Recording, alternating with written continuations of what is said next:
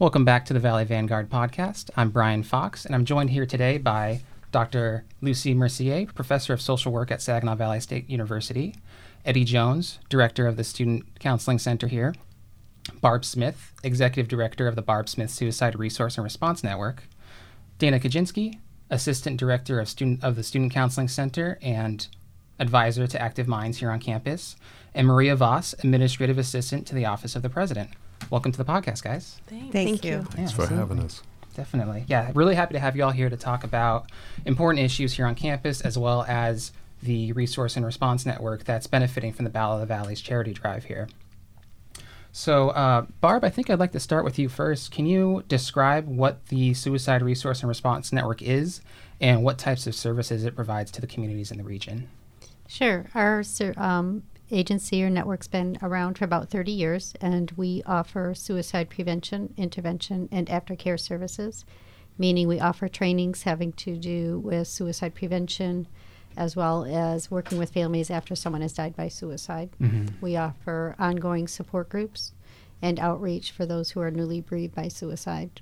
And um, within the university, we're offering trainings um, on campus to teach your students and faculty on how to recognize someone with thoughts and where they can go for services. Yeah, I believe you just came from a training session. Is that right? I did. Yeah. I did. It was a great group of students. We had about 30 in the group, and they were very much interested and had lots of questions. Was that over in the uh, HHS building? Um, it was in um, Mr. Koch's uh, ethics class. Gotcha. Oh, interesting. Very interesting. Um, so with with those partnerships with with colleges, especially with SVSU, can you talk a bit more about those those trainings that are offered and other events that you've done here or are planning to do here? Sure. Um, we've been offering Safe Talk training, which is evidence based training, three and a half hours to teach any, any, any individual how to recognize someone with thoughts and how to have the conversation and then to connect them to somebody in the community, whether in, um, you know, on the campus or outside the campus. So that one is called Safe Talk. We will be offering an ASIST training, which is two full days to do more in depth um, and as well as the safe talk information, but then going beyond that to do um, developing a safe plan. And we have worked closely with Active Minds as well with Eddie and Dana. So if we have someone we have a concern about, we do some connecting with them as well. I think I'd maybe like to jump over to uh, to you, Dr. Mercier, about the the incorporation of those trainings as well as just general um, suicide awareness and mental health awareness into the social work curricula here. Can you talk a bit about that? Um, sure. So we have both undergraduate and graduate social work students on campus. Um, every student who graduates from SVSU's social work program has um, at least some basic training about recognizing um, the signs and symptoms of a person who's at risk for suicide and the the sort of the handoff. So even if they aren't educated enough to provide ongoing treatment, they understand how to set up a short-term contract to get someone to a real person who can assist them in developing, um, as Barb said, a plan for um, on you know sort of receiving help. Um, and I think that um, one of the things we really emphasize in our curriculum is that uh, many times you hear people say, well, they need to go see a therapist. Um, and social workers can be therapists, but often they're in other roles in their communities. And we try to train people to say, um, even if I'm not their ongoing therapist, it's my responsibility as the person who's in touch with the individual in front of me to take responsibility for what I see and not just kind of push them off to go talk to somebody else about it. So the emphasis in our kind of foundational education is about that, is about everyone's responsible. We all care about each other, so we have to um, act in the here and now. Yeah. It's kind of like the bystander training that we do on campus, right? So everybody's responsible. Yeah, definitely. That makes a lot of sense. Uh, Eddie Jones, I'd like to go to you, and uh, could you talk a bit about the range of resources offered at SVSU's Counseling Center here? Um, yes, the range of resources. Um, we start with, you know, if a student come in, um, we have the material to offer self-help material that they can read and take on their own. Um, that's when they present with they just need a little help getting by. Um, then we we offer every Thursday um, a group that's based around designing a plan for for them to to cope better with, with, within this community, the university community. On Wednesdays, I believe it is, we have a um, workshop, and we also offer individual counseling. Um, with the individual counseling, from there we make referrals into the community um, regularly if we see the need for um, more intense long term care, um, specialty type care. Um, so that's that's pretty much the level from mm-hmm. handing out a pamphlet on how to get through a current struggle to a referral to a psychiatrist out or a psychologist out in the community. Yeah, I was kind of I was going to ask about that. So when somebody has a serious problem that needs to be addressed by a specialist, you've got uh, that that network to be able to get students the help they need off campus. Yes. Yeah. Yes. Yeah. Um, we we we have resources in um, Midland that we use frequently, um, Bay City and Saginaw. So we we try to incorporate the entire region. Mm-hmm. That brings me to something that I wanted to ask, and, and something that I've heard from uh, people that think they may need therapy but can't can't find access to it or, or feel that they don't have access to it. So let's say a student is having some type of troubles and they, they say to you, I'm either at work or at school during the times that the counseling center is open, and I can't afford my copays to go to a therapist off campus. So they feel that that therapy or mental health treatment is unattainable to them. And I, this is for everybody. What can somebody in that situation do to get help?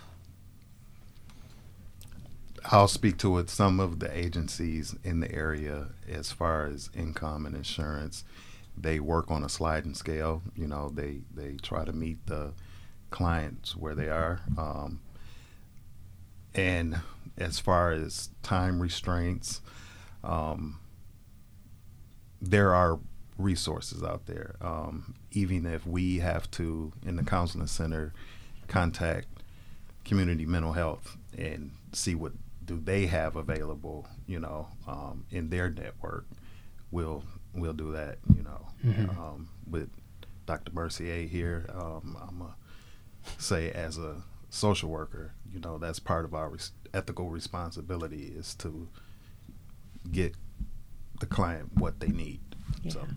Yeah, I'm gonna I'm gonna jump on there. One of the other roles I have on campus is the director of the Pride Center. That's our LGBTQ resource center, and we recognized early on that we needed to help these at risk students. So, some of our LGBT students are at increased risk because of isolation or family rejection or other problems. And we recognized early on we needed to do more than just provide education and support.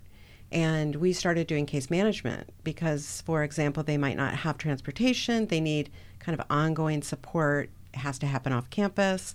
And so we spent quite a lot of time once we can connect with a student setting up things like transportation or finding a therapist who will take a sliding V scale client, um, or you know, in collaboration with the counseling center, um, working on getting services for those clients. I think the big hangup for students on campus is that they think they, they can't receive help when actually if they reach out there are lots of services on campus that will provide that kind of support um, it's just that kind of campus. Mm-hmm. And so there are many ways for students to connect with people who can help them. Um, and, and often people are afraid to do that or ashamed about it. I think the stigma issue is big here. Yes. Um, and people are embarrassed about being that depressed or anxious or um, not sure what's going on for mm-hmm. them. Um, and they, and they uh, are having difficulty making those connections, partly because they have, you know, because they're depressed or anxious. So it's kind of a vicious cycle. Yeah, it sounds like when somebody on campus needs help, that it sounds like there's going to be paths for them to get that, regardless of their their time situation, their their financial situation. It, it sounds like uh, the different departments are, are prepared to get them that help, whether it's here on campus or off. We could probably do a better job of organizing and and um, being clear about who does what. But I Mhm. think the bottom line is that people care, Yes. and they'll figure it out. Yeah. So Uh, Barb, maybe this would be a good time to talk about the, the hotlines as well, since those are pretty much reachable by anybody with a telephone, right? Sure. And actually, on the BOV sweatshirts Mhm. and t shirts, it's the text line, which is 741 741. And they can text that 24 hours a day, seven days a week. It connects them automated first and then to a live person for any issues or concerns they might be having. It doesn't just have to be suicide. And they'll just kind of walk them through what they can do and how they can connect. The other number is the 1 800 273 TALK, and that is a 24 hour phone line that they can call and talk as well. I also encourage students there is a 211, which is non emergency. So those are local um, services in the community that can help them. They're all nonprofits. So if, if it's not a crisis, they can call 211 and find out where they can get food or housing or some of their bills. And, you know, you have a finance department here who are wonderful people that can connect them to services. So no one needs to suffer alone. There's many places they can access. And if not, you know, just look at another student or fellow, you know, roommate, you know, just talk to them because what we find out is many of them have the same concerns or issues and yet they think they're alone. So once you start talking about it, they'll find out that they're not alone. Absolutely. I mean, I know from my own experiences when I was developing like basically a general anxiety disorder, I ended up I started talking to people about it and it's it's wild like what you'll find out about the students, the coworkers around you. I would find out that people were having the same problems as me and I had no idea because they were all smiles all day. They were productive students, the 4.0, and I was working with these people on a weekly basis. And I think that really does speak to that stigma issue that you brought up, Lucy, where people are afraid to talk about issues that they have. They're afraid to be seen walking into a counseling center for people to know that they're in therapy, and that shouldn't be the way it is. Can I ask a question? Because I think it needs clarity for many students. Is if someone does come to the counseling office, does that go on the record, or are family members called, or parents called, or if they come in, what is your protocol? So students have an idea of what they can expect if they come in, and you know, wanting to talk about something. I think that's probably one of the biggest barriers, and also the stigma surrounding it. So, can we guide us on what happens? Excellent question, Barb. Um, and it's becoming part of our vernacular in the counseling center to make sure we say free and confidential. Um, we keep a separate record system than the rest of the university, so all the notes and reports that go along with a with a client is separate from what anyone else can access. Um, the counselors in the center have access to the the system. Um, even IT can't get um, into the system to the point where they can see a client's record. There's a national, um, it's a national company that maintenance the the system. Um, but that's the confidentiality piece as far as their records, um, calling, emailing, or just walking in to set up an appointment um, are ways of, of getting established with the counseling center. That's very uh, highly confidential, so there wouldn't be a concern. And sometimes I think um, for people in general to understand that parents won't be called unless it's a, a decision between the both of you to figure out how they can keep them safe, as well as making sure they have outside support besides on campus. So I feel like a lot of students needed to hear that that this does not go on your record. This is not going to count against you for your higher education. So Correct. that And- sounds like it's really um, very secret, or not secret, very private, confidential. Yes, and that free part um, is another um, aspect of that. That there isn't insurance required to come into the counseling center, so your parents won't get a letter from their insurance companies saying that they accessed um, their insurance. So. Yeah. Great. Uh, Dana, I think I'd like to talk to you um, about that stigma issue in terms of uh, active minds. I know we, we had uh, Nicole on our last episode, that's already up, and she did an excellent job of describing the basics of what Active Minds does here on campus. Can you talk about the how Active Minds works with the counseling center, how they put on events, and how they tackle that issue of mental health awareness and especially stigma? Sure. I know I listened to her podcast and it was really good. She yeah. did an excellent job. Um, she talked a little bit about the national chapter mission and how ours is very similar. And basically, Active Minds is on campus. We're a registered student organization that works to provide different programming to reduce mental health stigma on our campus. And um, that is what they do for us. Um, they are like our outreach for the counseling center. And we, they're in our office all the time, and I advise them, and um, they're great. They're very hands on with everything and they make it a point of doing as much as they can with you know the volunteer time that they have to provide different types of um, events or programming or speaks or speeches or whatever speaking engagements that people ask them to come provide for them to talk about different mental health issues so mm-hmm. yeah so to, to stick with the, the the idea of stigma about, about mental health uh, and seeking treatment what can people listening, like students, do in their everyday lives to address that stigma and to prompt those conversations when it's necessary? This is Barb, and I guess I might say that just as you stated earlier, you were having anxiety and you thought you were the only one.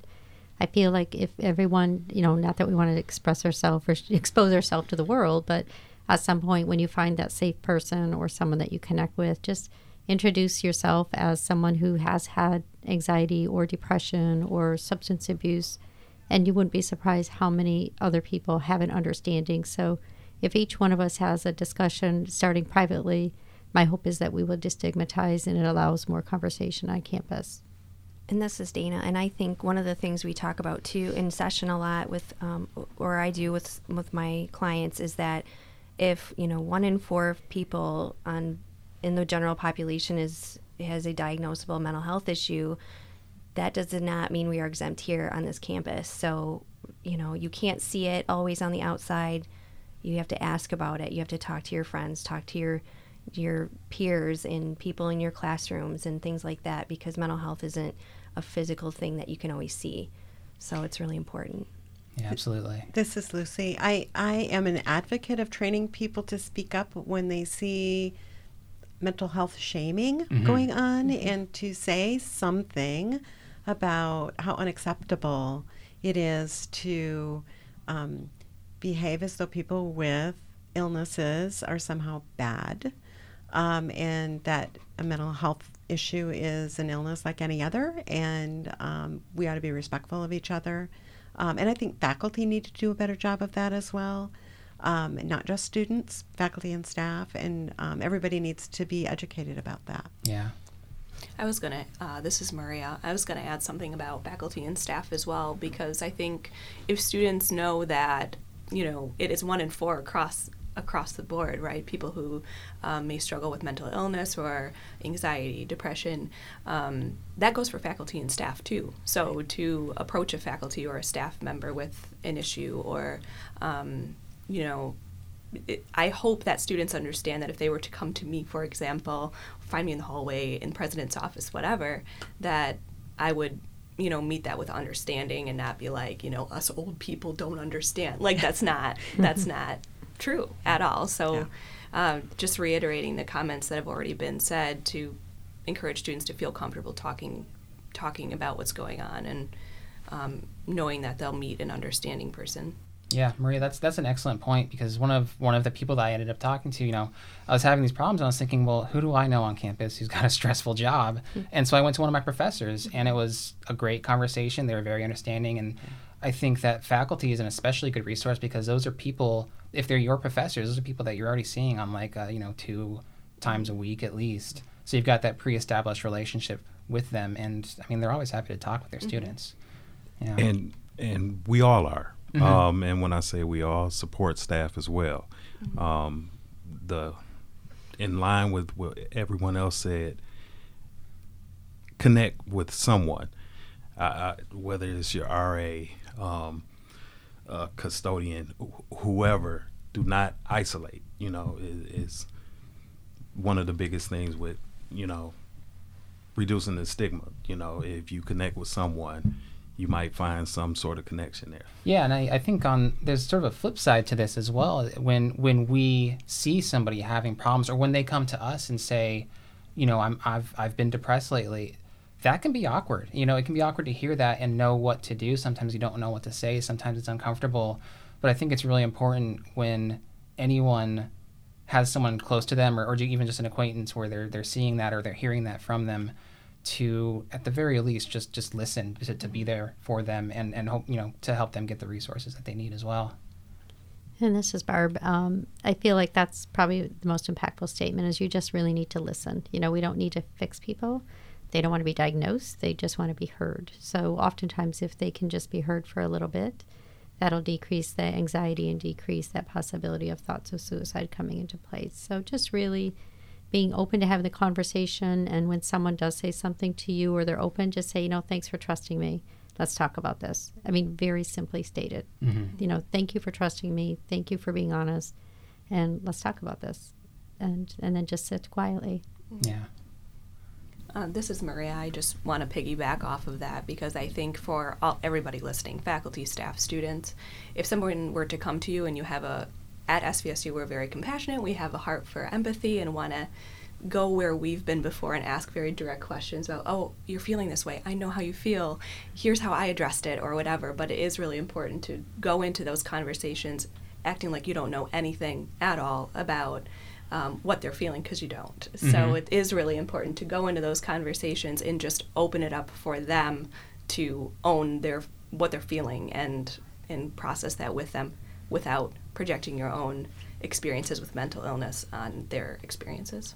Yeah, absolutely. Because, yeah, like you said, you don't necessarily know what somebody's going through. And mm-hmm. sometimes they don't need advice. Sometimes they just need somebody to listen and mm-hmm. to understand. Well, let me tell you about my problem. Right, right. yes, yeah. exactly. Yeah. yeah. Yeah. yeah. So, um, what are what are some of the signs that students may see in some of their peers or even in themselves that therapy or some sort of um, some sort of mental health resource may be necessary. And I'm thinking of you know negative coping mechanisms, uh, signs of depression. Like what should people look out for that are that are common to uh, college students? This is Barb. I guess we uh, we just to be uh, um, cognitive of any behavior changes, increased alcohol, substance abuse, change in sleeping, change in eating, change in their grades, their attitudes, um, more anger, isolation. You know, we can go through a whole list of them that could actually identify anyone. But if we just think about that person personally and let's just look at behavior change, what is unique? What is different for this friend at this time? Because a lot of people have normal behaviors that might be my abnormal behavior. So looking at just behavior changes is probably the biggest telltale. Mm-hmm. Yeah, I, I agree with that 100%. And it goes along with establishing relationships. We do our RA training um, at the beginning of every semester, and that's one of the messages that we, we give. Get to know your residents so that you can know what the baseline is. Um, and that's what we encourage is establishing some sort of relationship on campus um, or off campus in your community if you're a commuter student um, so that you have someone, uh, a confidant that can know what your normal is. Um, so again, it's the changes, like Barb said, that yeah. um, are the red flags. And this is Dana too. And at the beginning of the semester, I know we went to speak with the um, communications department and talk about different types of things about the mental health or the counseling center and mental health issues with our students. And one of the I would say one of the big resource for us is the the professors on campus too when they aren't seeing students in class yeah. Or they're seeing you know grades starts starting to slip they are really good about getting students over to see us or encouraging people. Sometimes they walk them over if they need to. Um, they just they don't know what to do but they're going to try to connect a student with some help. So those types of things are, you know, again, changes in behavior or just absent, they're not there, those types of things. Between us and um, the Office of Student Affairs, we distribute a guide to disruptive and st- distressed students um, at the beginning of each semester. And in this guide, it, it gives warning signs. It, it gives um, instructions on what to do if you have a disruptive student or if you have a distressed student. You know, and the feedback from faculty is that it is um, it is helpful. So if there's faculty listening that that do not have one, um, give the counseling center a call at 964-7078 and we can help you get one. Mm-hmm. Yeah. This is Lucy. I think as a faculty member, sometimes I, I hear people say, well, that's not really my job or it's not my business. Yes. Yeah. Um, and I think it's really important for people to understand that we won't have any business if we if our students are um, suffering, if they're sick. Um, it's part of our job is um, I don't know what surrogate family to step in when we see somebody who's struggling, and it might not be a mental health issue, um, but it could be. And I think that um, it's a huge red, red flag when students uh, are gone. It might be for a good reason. Maybe they're starting a romance or, you know, something like that. But it's often because they're really struggling um, with all of the stressors of uh, college life. So uh, I think sometimes faculty are reluctant to step in because Yeah. they think it's not their business or not their job. That reminded me when I asked you what I wanted to ask you, Barb. Uh, so, you know, so something that we had talked about previously is a lot of people in college feel that some level of serious stress and anxiety is simply part of the college experience. And I mean, maybe there's something to that, like midterms are always going to be stressful, finals are always going to be stressful to some degree. Um, but I guess at, at what point do symptoms of anxiety become serious outside of the norm where they're going to be really concerning? And what should people be looking at in themselves, you know, um, in terms of that going overboard and needing to be addressed? Well, I think that's a good question. And I think that when it changes your quality of life, right, and the things that used to make you happy, the things you used to enjoy that would give you that reprieve a little bit, right, and all of a sudden that doesn't matter. You can't even enjoy what you used to enjoy. When it stops you from being able to concentrate and keeping your grades at a level because you've got yourself so worked out that you can't even stay focused on things that used to become easy for you. So when it really starts to affect you in a negative way, it might be time to get professional help and to really look at some of the self-care things, you know, that, that could help you. But I, I would have to say that when it's the quality of life and changes your life and your attitude to where you don't have any calm or any peace or any enjoyment at any time, it's it's time to seek help, um, professional help. And you know, it doesn't take a lot. They say 80 to 90 percent of people um, have can have a very um, high quality of life, productive life with the right treatment, um, whether it's medications, counseling, you know, any any outside help or outside sources can be helpful. Yeah, absolutely. And I think it's also true that, you know, people can be cognizant of these things in themselves, right? Like if you find yourself suffering suddenly from ins- insomnia or from decreased appetite, appetite for no reason, right? Like that can be indicative of, of a problem that needs to be addressed. And, and Barb, you mentioned uh, self care. I think that's a really good segue into coping mechanisms that we could talk about. And again, this is for everybody. Like, what kind of coping me- mechanisms and self care can we recommend to people who are dealing with some of the common stresses of college life? And what are some of the negative coping mechanisms that people may be relying on, like like self medication? So um, I, I think that healthy relationships are the most important. Um, that's my prejudice. Um, and that um, people need to look at sometimes the relationships that they have and decide that right now what they need are the healthy ones.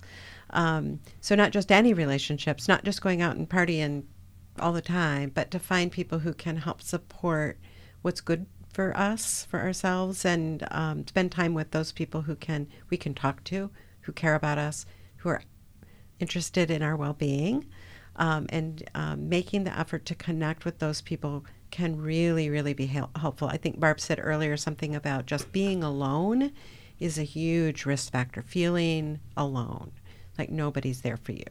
So that for me, that's a positive coping mechanism and probably the most important one. Yeah, I want to stick with this topic, but I think that's so true because when you isolate yourself, it's so easy to just really stay in that dark place. And I know when when depression really hits, sometimes like you don't want to get out of that Yep. space. You want to be there, and you convince yourself that that's right, and it can t- really take over. So yeah, I think just getting outside and, and being with people and having real conversations is is, is critical.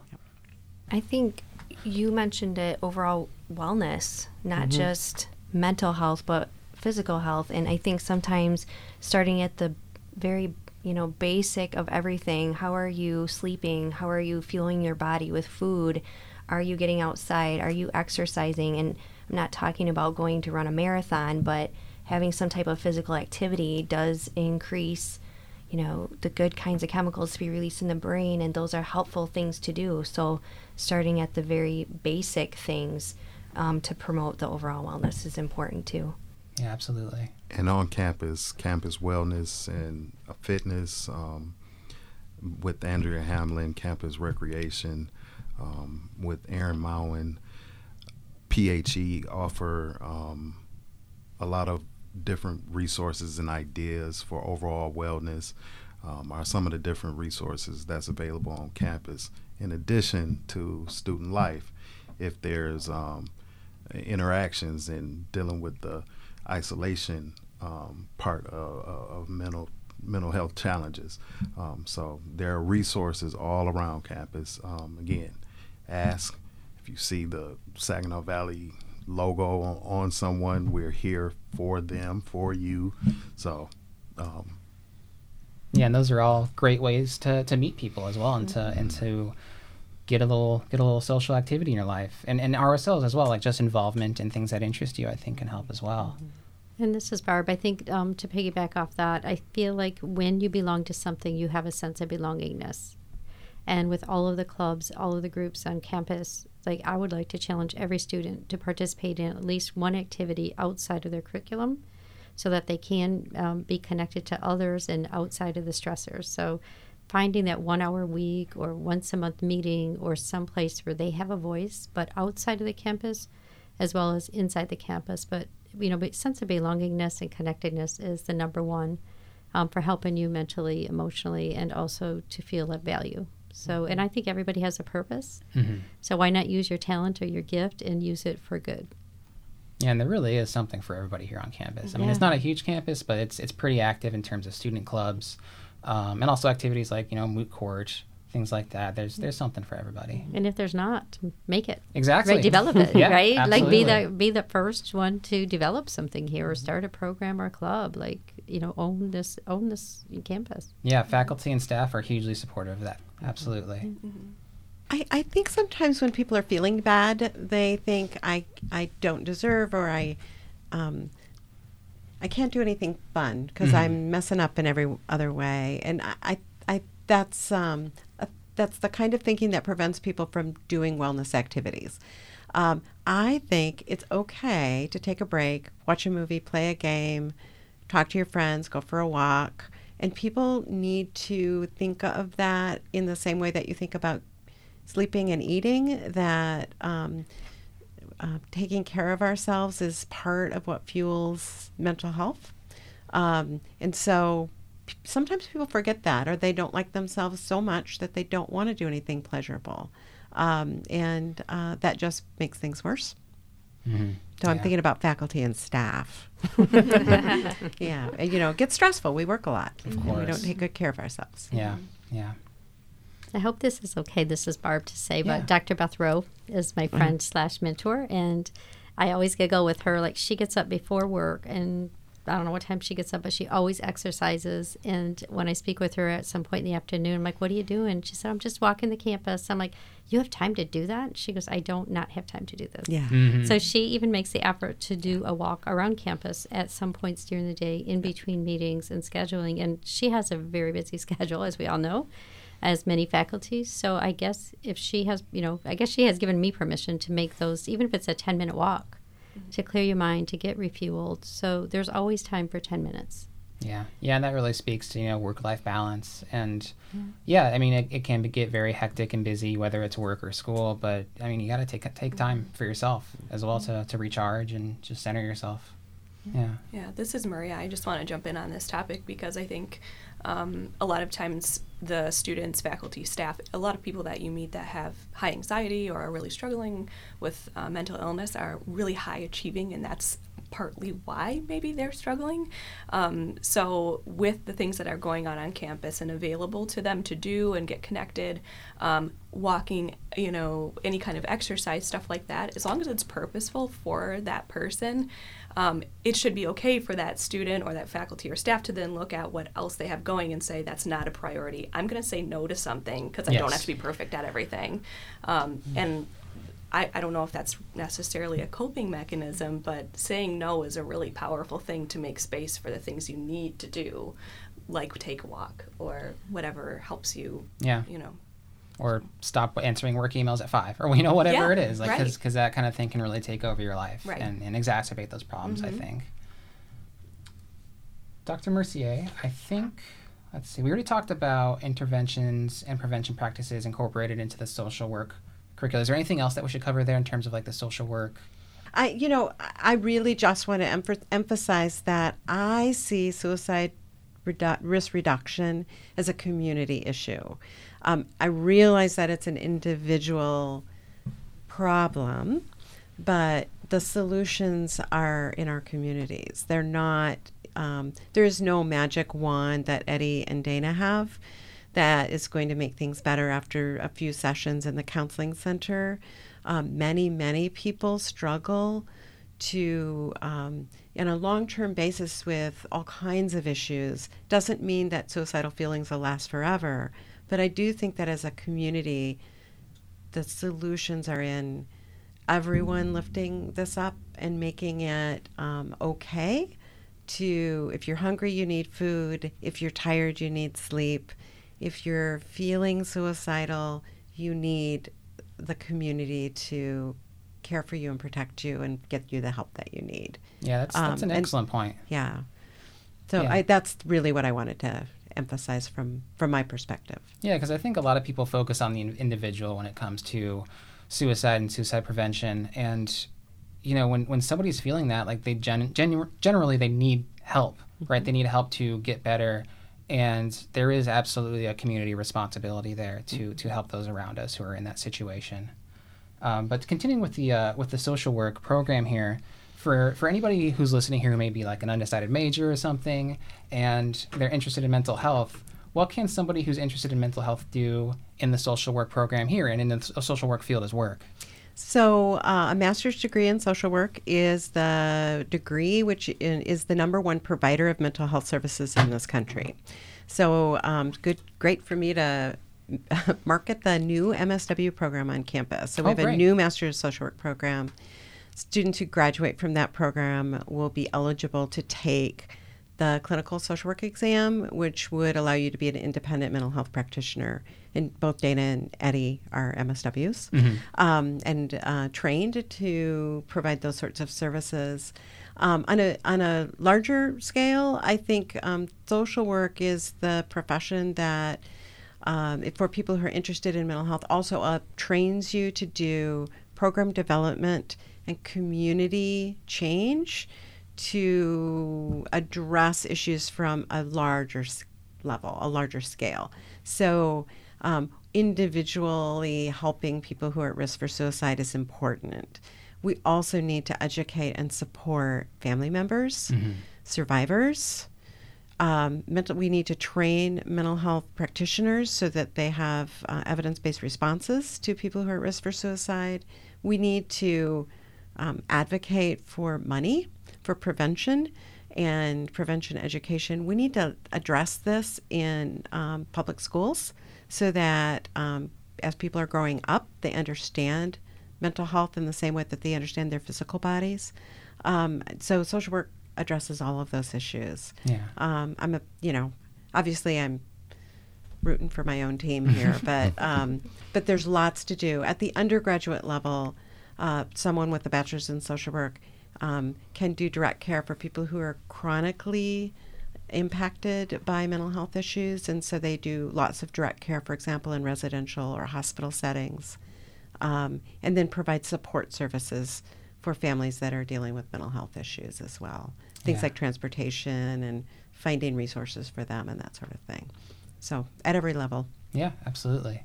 I think a lot of what you've just talked about circles back really well back to the Barb Smith Yeah. Suicide Resource and Response Network and what they provide. So maybe we should um, sort of wrap this up by talking a bit about more about Battle of the Valleys and the charity drive that is benefiting the Resource and Response Network. Uh, we're in the middle of it right now. Like we've got all kinds of events here on campus that are raising funds. Uh, people can also donate online on SVSU's Battle of the Valleys webpage, which I strongly encourage them to do. We're selling really cool shirts and sweatshirts, and there's like a nice combo deal if you want to get some of those here on campus. Uh, I think they may be able to order those online as well. Um, but yeah, uh, Barb, can you talk a bit more about what being the beneficiary of Battle of the Valleys will mean to the Resource and Response Network? Oh, it'll mean a lot of open doors, a lot more education, awareness, destigmatizing, um, bringing in extra programs, helping me possibly get another staff member.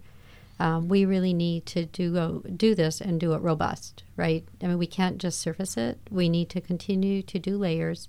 And I'm very proud, very honored that SVSU did choose us. Uh, they could have chosen anyone, and they chose us because they believe in this cause, they believe in the message, and I'm very honored all the money stays local to do um, local events that we you know we can open statewide but this all this money stays right here to do good work in this community to help us save lives so i'm i'm proud of our kids i'm proud of our students i'm proud of the staff i'm excited um, i can't wait to come to the game saturday i know you guys won 10 consecutive years so i'm anticipating 11 Yep, and definitely. I'm participating. Uh, last year, you raised thirty-five thousand, and my hope is that you surpass that, so we can do a lot of work. So, I truly am honored, and I feel blessed um, that you did accept us when we applied. So, thank you. Yeah, I, I hope that the amount is high as well this year. I mean, everyone I talk to is is not just saying like, "Oh, that's a that's a cool idea." Like they're excited that it is the Suicide Resource and Response Network that's benefiting. Um, everybody is the the energy feels high on campus. Everybody seems excited. So yeah, I've got high hopes for the for the for the amount as well. Well, it's interesting because uh, we do Yellow Ribbon, which is the youth suicide prevention in the high schools, and I've been doing that for ten years. So we work with students in high schools, and five five of my students that have graduated and now are SVSU students are very excited and just coming back and saying, "I want to help save people the way you helped save me, and I want to give the way you gave." And so I'm excited to see the young the young people that we mentor to grow up and now want to be mentors to other people and make a difference. So I'm I'm very proud. that is so cool. Yeah, yeah absolutely. thanks. I'm just going to encourage listeners from an institutional standpoint that just to give. Give to Battle of the Valleys. There is a lot of really great fundraising opportunities going on right now, which is awesome. You can never be sad about too many opportunities to give back, but this is really special, and it's something that, as a former undergrad and graduate student here, Battle of the Valleys has always been exciting for me. I know it's a really great time, so please give what you can, um, and definitely show up at the game on Saturday. Yeah. I'm going to be there. Yeah. Yeah, and it all it'll all benefit um, a community organization that does excellent, critical, life saving work, and we're going to beat Grand Valley. So Yes. that's Oh, important. yes, we are. That's what I hear. Well, great. Um, do you guys have anything else that you'd like to plug that's coming up? Any any events? Any interesting things that we should talk about just while you're here that are that are coming up in the near future? Well, this is Barb, and we have um, um, Hope Starts Here on November 17th. It's at Bavarian Inn Lodge. That is for anyone who has lost someone to suicide. It's a day of hope. We do art activity, and we're bringing in a um, national known speaker on suicide bereave, uh, bereavement. So, my hope is that if anyone here has lost someone to suicide and they want to join us on that day of hope, they're welcome to do so. If any students want to participate or volunteer, we would enjoy having them um, being part of this day as well. Thank you. Great. Dr. Lucy Mercier, Eddie Jones, Barb Smith, Dana Kaczynski, and Maria Vos, thank you so much for joining me today. Thank you. Thank for you. Thanks for having us.